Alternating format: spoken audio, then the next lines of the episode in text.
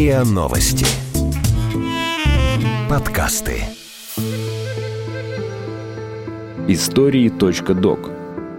Рассказываем незаурядное.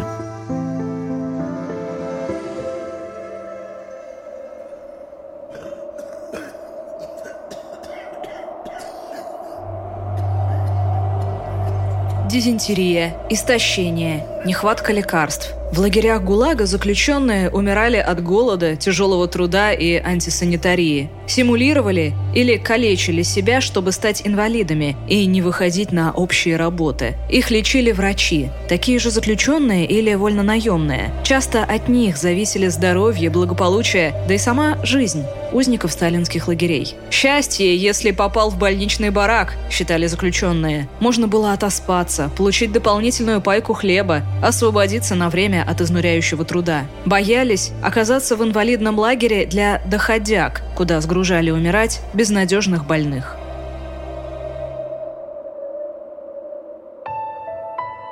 Спасители и палачи. Как работала медицинская служба ГУЛАГа. Эпизод подготовлен при поддержке Музея истории ГУЛАГа. В цикле «Колымские рассказы» писатель, бывший заключенный ГУЛАГа Варлам Шаламов, вспоминал. Только врач не посылает заключенного в белую зимнюю тьму, в заледенелый каменный забой на много часов повседневно. Врач – защитник заключенного по должности, оберегающий его от произвола начальства, от чрезмерной ретивости ветеранов лагерной службы. В лагерных бараках в иные годы висели на стене большие печатные объявления «Права и обязанности заключенного. Здесь было много обязанностей и мало прав. Право подавать заявление начальнику, только не коллективное. Право писать письма родным через лагерных цензоров. Право на медицинскую помощь.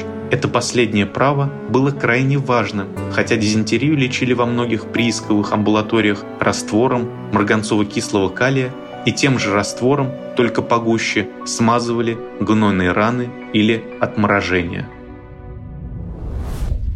В 1930 году вместе с созданием ГУЛАГа в его структуре был образован санитарный отдел. После революции медицинская служба пенитенциарных учреждений подчинялась Наркомздраву. В 1920-е годы передана управлению исправительно-трудовых лагерей. Эффективность и направленность работы медслужбы ГУЛАГа зависели от изменений режима содержания заключенных. Были периоды устрашения и периоды высокой смертности узников лагерей, так и годы относительной гуманизации пенитенциарной системы.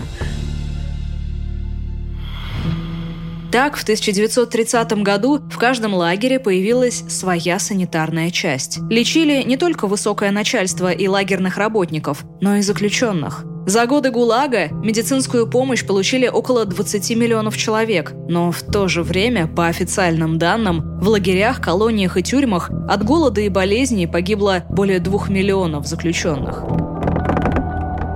Больница – это еще один барак, часто переполненный. В больших лагерях под санчасть отводилось сразу несколько зданий. По воспоминаниям бывших узников, условия очень отличались от лагеря к лагерю. Оснащение учреждений оставляло желать лучшего.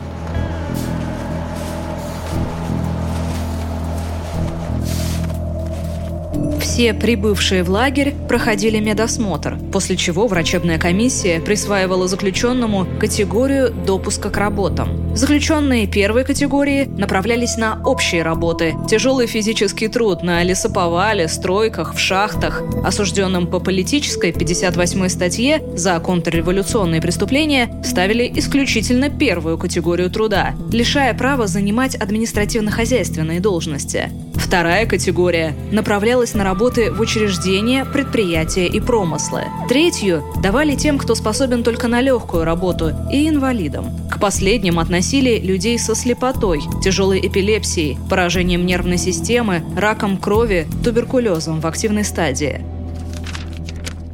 Варлам Шаламов в рассказе «Красный крест» писал – Врач может освободить человека от работы официально, записав книгу. Может положить в больницу, определить выздоровительный пункт, увеличить паек.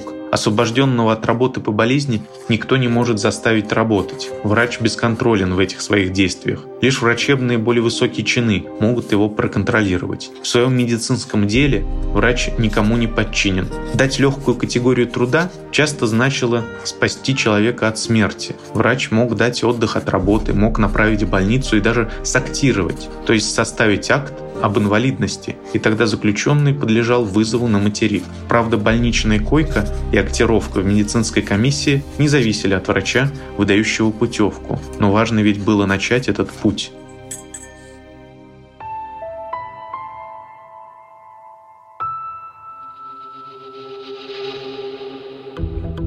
В санитарную службу ГУЛАГа входили врачи, фельдшеры, лекарские помощники, медсестры, которые работали в больницах, фельдшерских пунктах и амбулаториях. Лагерным врачом, лекпомом и даже начальником санчасти нередко становился заключенный с медицинским образованием. Чаще всего оно было у осужденных за контрреволюционные преступления. В этом случае лагерное руководство пренебрегало правилам, запрещающим им занимать подобные должности. Бывший заключенный Вадим Александровский попал в Каргополь-Лаг по 58 статье, не успев выпуститься из медицинской академии. Но в лагере отсутствие диплома было неважно. В своих записках лагерного врача он вспоминал.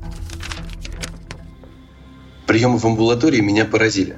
Это было совсем не то, чему учили в академии. Приемы шли вечером. Приходило, как правило, процентов 10 населения лагпункта, лаг-контингента, то есть человек 30-40. На прием шли и больные, и здоровые.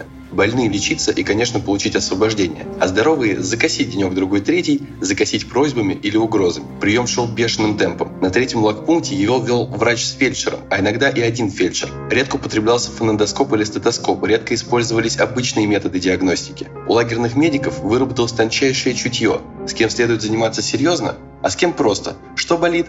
Дай ему Вася от живота, от головы, от поясницы, от грудей и так далее. С настоящими больными обращались по врачебному, но тоже в быстром темпе. Кого нужно, клали в стационар, кому нужно, делали мелкие операции тут же в перевязочной. Вскрывали абсцессы, зашивали мелкие ранки, рвали зубы, делали инъекции и прочее. Стерильность и антисептика были весьма относительными не потому, что врачи забыли о них, а из-за примитивных условий вообще.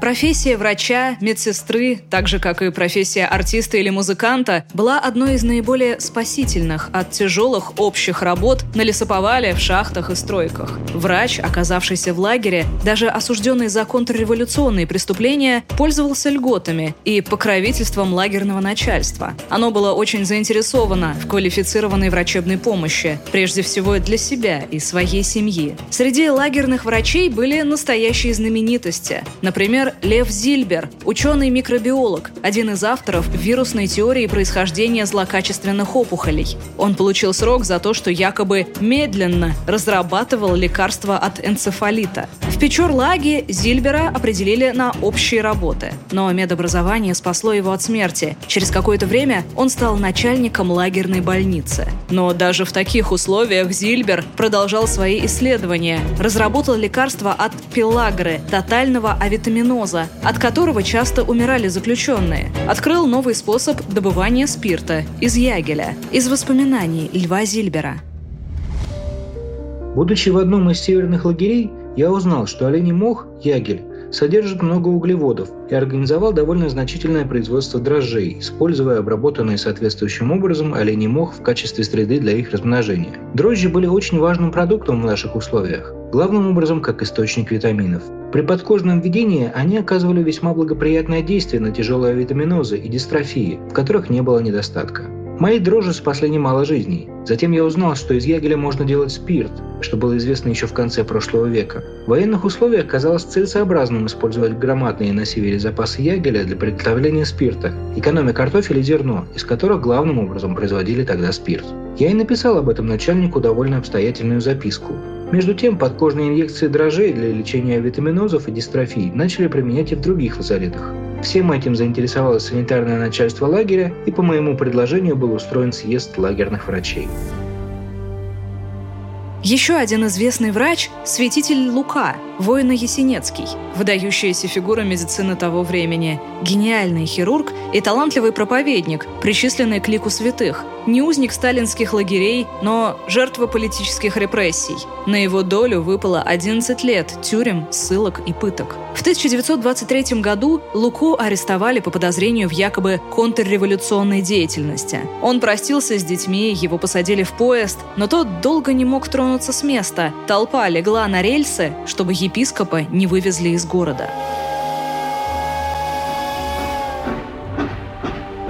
В любом месте и в любых обстоятельствах люди тянулись к святителю. Его любили простые крестьяне, уважало лагерное начальство и даже блатные. Во время ссылки он продолжал работать в обычных больницах, осматривал пациентов, лечил и оперировал. Оборудование было самое примитивное, а инструменты перед операцией приходилось кипятить в самоваре. Особенно тяжело пришлось в годы войны, когда святитель Лука был главным хирургом эвако-госпиталей Красноярска. Уже после его наградили медалью за доблестный труд в Великой Отечественной войне. Во время вручения архиепископ публично обратился к партработникам.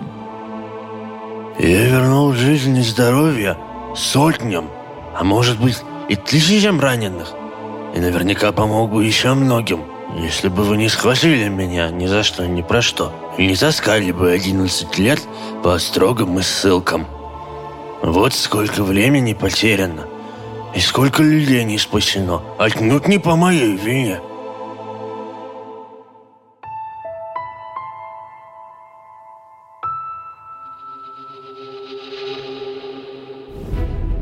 Чтобы избежать тяжелого труда и попасть на несколько дней в больницу, заключенные симулировали болезни и нередко калечили себя.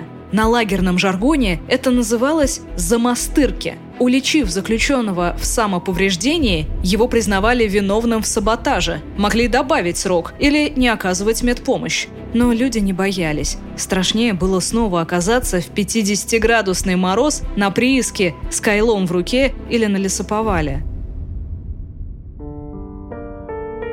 По воспоминаниям бывшей заключенной, лагерного врача Ангелины Рор.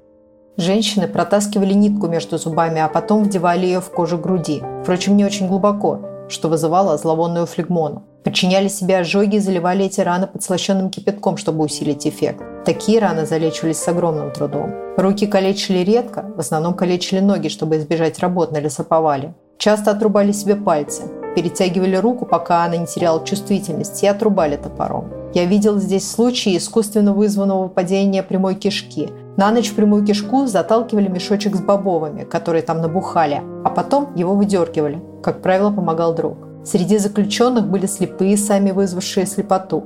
Они спрятали на ночь под века крошки чернильного карандаша. Счастливчики отделались частичной потерей зрения.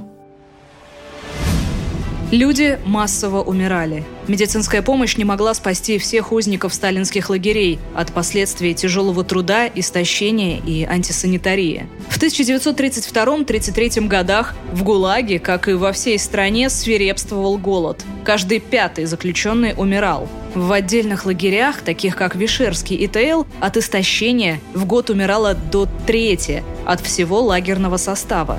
С началом большого террора лагеря были переполнены. Открывались все новые и новые учреждения.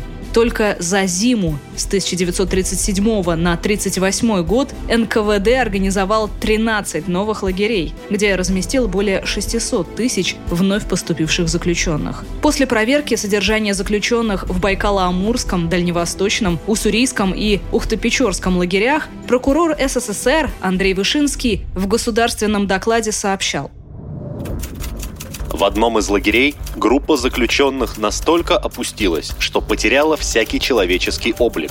Из-за недостатка питания они собирают кухонные отбросы, а по словам некоторых заключенных, эти люди едят крыс и собак. Прокурор Бамлага докладывал. В лазарете спят голые на сплошных нарах и как сельди в бочке. В баню не водят неделями за отсутствием белья. Больная сифилисом лежит вместе с больной туберкулезом. В общей палате на нарах, тесно прижавшись друг к другу, больные рожей лежат с больными желудочниками. Из приходящих этапов снимают мертвых замерзших. Прибывшие не имеют на себе ни белья, ничего кроме лохмотьев, и весь ужас в том, что в бамлаге нет в запасе ни одной пары белья, ни сапог, ни одежды. Тело у них покрыто струпьями, в баню не идут, так как им не дают белья. По ихним рубищам сотнями ползают вши. Мыла нет. Многим не в чем выйти в уборную.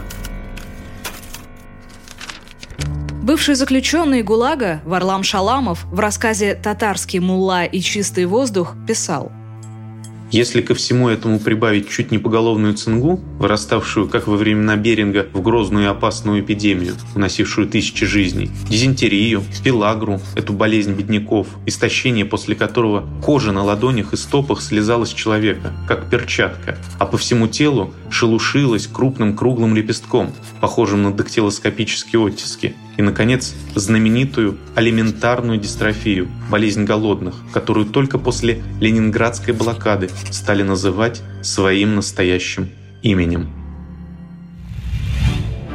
Во время Великой Отечественной войны положение заключенных стало еще страшнее. В 1942-43 годах смертность в ГУЛАГе увеличилась более чем в пять раз по сравнению с довоенным сороковым. Пик лагерной смертности пришелся на 1942 год. Ежемесячно умирало в среднем более 30 тысяч человек. Всего за годы войны в сталинских лагерях погибло более миллиона человек. Один из таких заключенных, Борис Железовский, умер в Усть-Вымском лагере в Коме от истощения в 1943 году. Это строчки из его письма жене.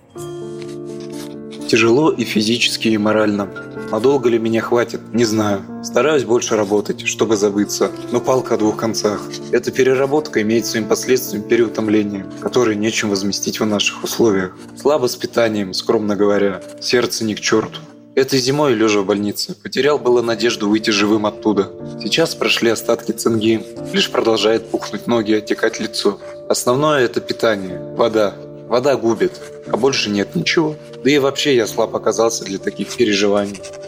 В документах санитарного отдела ГУЛАГа редко встречаются данные о возрастном составе заболевших и умерших. Практически отсутствуют сведения об их распределении по статьям Уголовного кодекса. На самом деле эти обстоятельства играли подчас немалую роль в судьбе заболевшего. В краткой докладной записке о работе санотдела ГУЛАГа за 1945 год указано, что наибольший процент смертности попадает на группу от 20 до 40 лет. То есть люди в этом возрасте наиболее расположены к туберкулезу легких, алиментарной дистрофии и пелагре, болезням, вызванным хроническим недоеданием. Ангелина Рор, лагерный врач, заключенная, вспоминала. Люди думали лишь о том, как унять мучительный голод. Ели все, что можно взять в рот. На лицах жили лишь ищущие глаза. Мужчины копались в помойках вблизи запретной зоны, не обращая внимания на окрики солдат и угрозу стрелять. Нередко этих несчастных действительно убивали при попытке к бегству. Голод доводил до того, что люди вымывали из человеческих фекалий непереваренные кукурузные зерна и съедали их.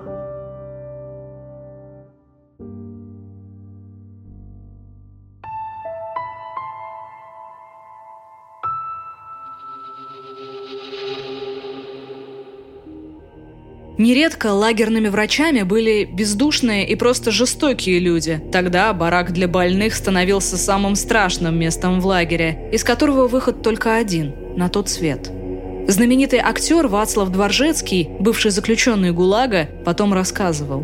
Кроме штрафного изолятора, в зоне еще два барака нерабочие. Это изолятор сифилитиков и прокаженных, и барак санчасти. Из изолятора вывозили и сжигали. Это тоже всем было известно. А вот санчасть Настоящая мясорубка. Всех доходяг туда. Кто на разводе падает от истощения – туда. Кто на проверку не поднимается с нар – туда. Там, в санчасти, в повалку, народу битком. Там хозяйничают сильные, здоровые уголовники-санитары или КПОМ, царь и бог. Идет по проходу между валяющимися доходягами лекпом в сопровождении свиты санитаром и мелом отмечает, кого в расход – Санитары потом тащат отмеченных в мертвецкую. «Я еще живой!» Лекпом лучше знает. Вот они откуда, эти сотни. Их отвозили в яму, а они расползались. Вот они, сотни, тысячи скрюченных, черных бывших человеков. Лагерная пыль. Конечно, на лагерных медиках лежала ответственность за антисанитарию, плохое питание, недостаточную медицинскую помощь заключенным. Врачи участвовали в подавлении протестов заключенных. Если те устраивали голодовки, насильно кормили, подтверждали смерть, сопровождали трупы умерших. Их работа не была такой благородной, как кажется на первый взгляд, как, в принципе, все, что происходило в лагере. Особые отношения у врачей были с блатными. В своем рассказе «Красный крест» Варлам Шаламов, который в конце срока работал в санчасти, писал много лет подряд принимал я этапы в большой лагерной больнице. Сто процентов симулянтов, прибывших по врачебным путевкам, были воры. Воры или подкупали местного врача, или запугивали, и врач сочинял фальшивый медицинский документ. Если врач был подкуплен, это плохо, очень плохо. Но если он был запуган, это можно извинить, ибо угроза блатарей вовсе не пустые слова. В отличие от него, Александр Солженицын, автор «Архипелага ГУЛАГ», не оправдывал врачей, не считал их спасителями. Для него медслужба была частью репрессивной машины убийцы, как и все, что было с этим связано. Может быть, до 1932 года, пока лагерная санитария еще подчинялась наркомздраву, врачи могли быть врачами. Но в 1932 они были переданы полностью в ГУЛАГ, и стала их цель помогать угнетению и быть могильщиками. Так, не говоря о добрых случаях у добрых врачей, кто держал бы эту санчасть на архипелаге, если бы она не служила общей цели? Врачей никто во всем этом и не винит. Но не надо же и легенды слагать о спасительной санчасти. Как всякая лагерная ветвь, и санчасть тоже дьяволом рождена, дьяволовой кровью и налита.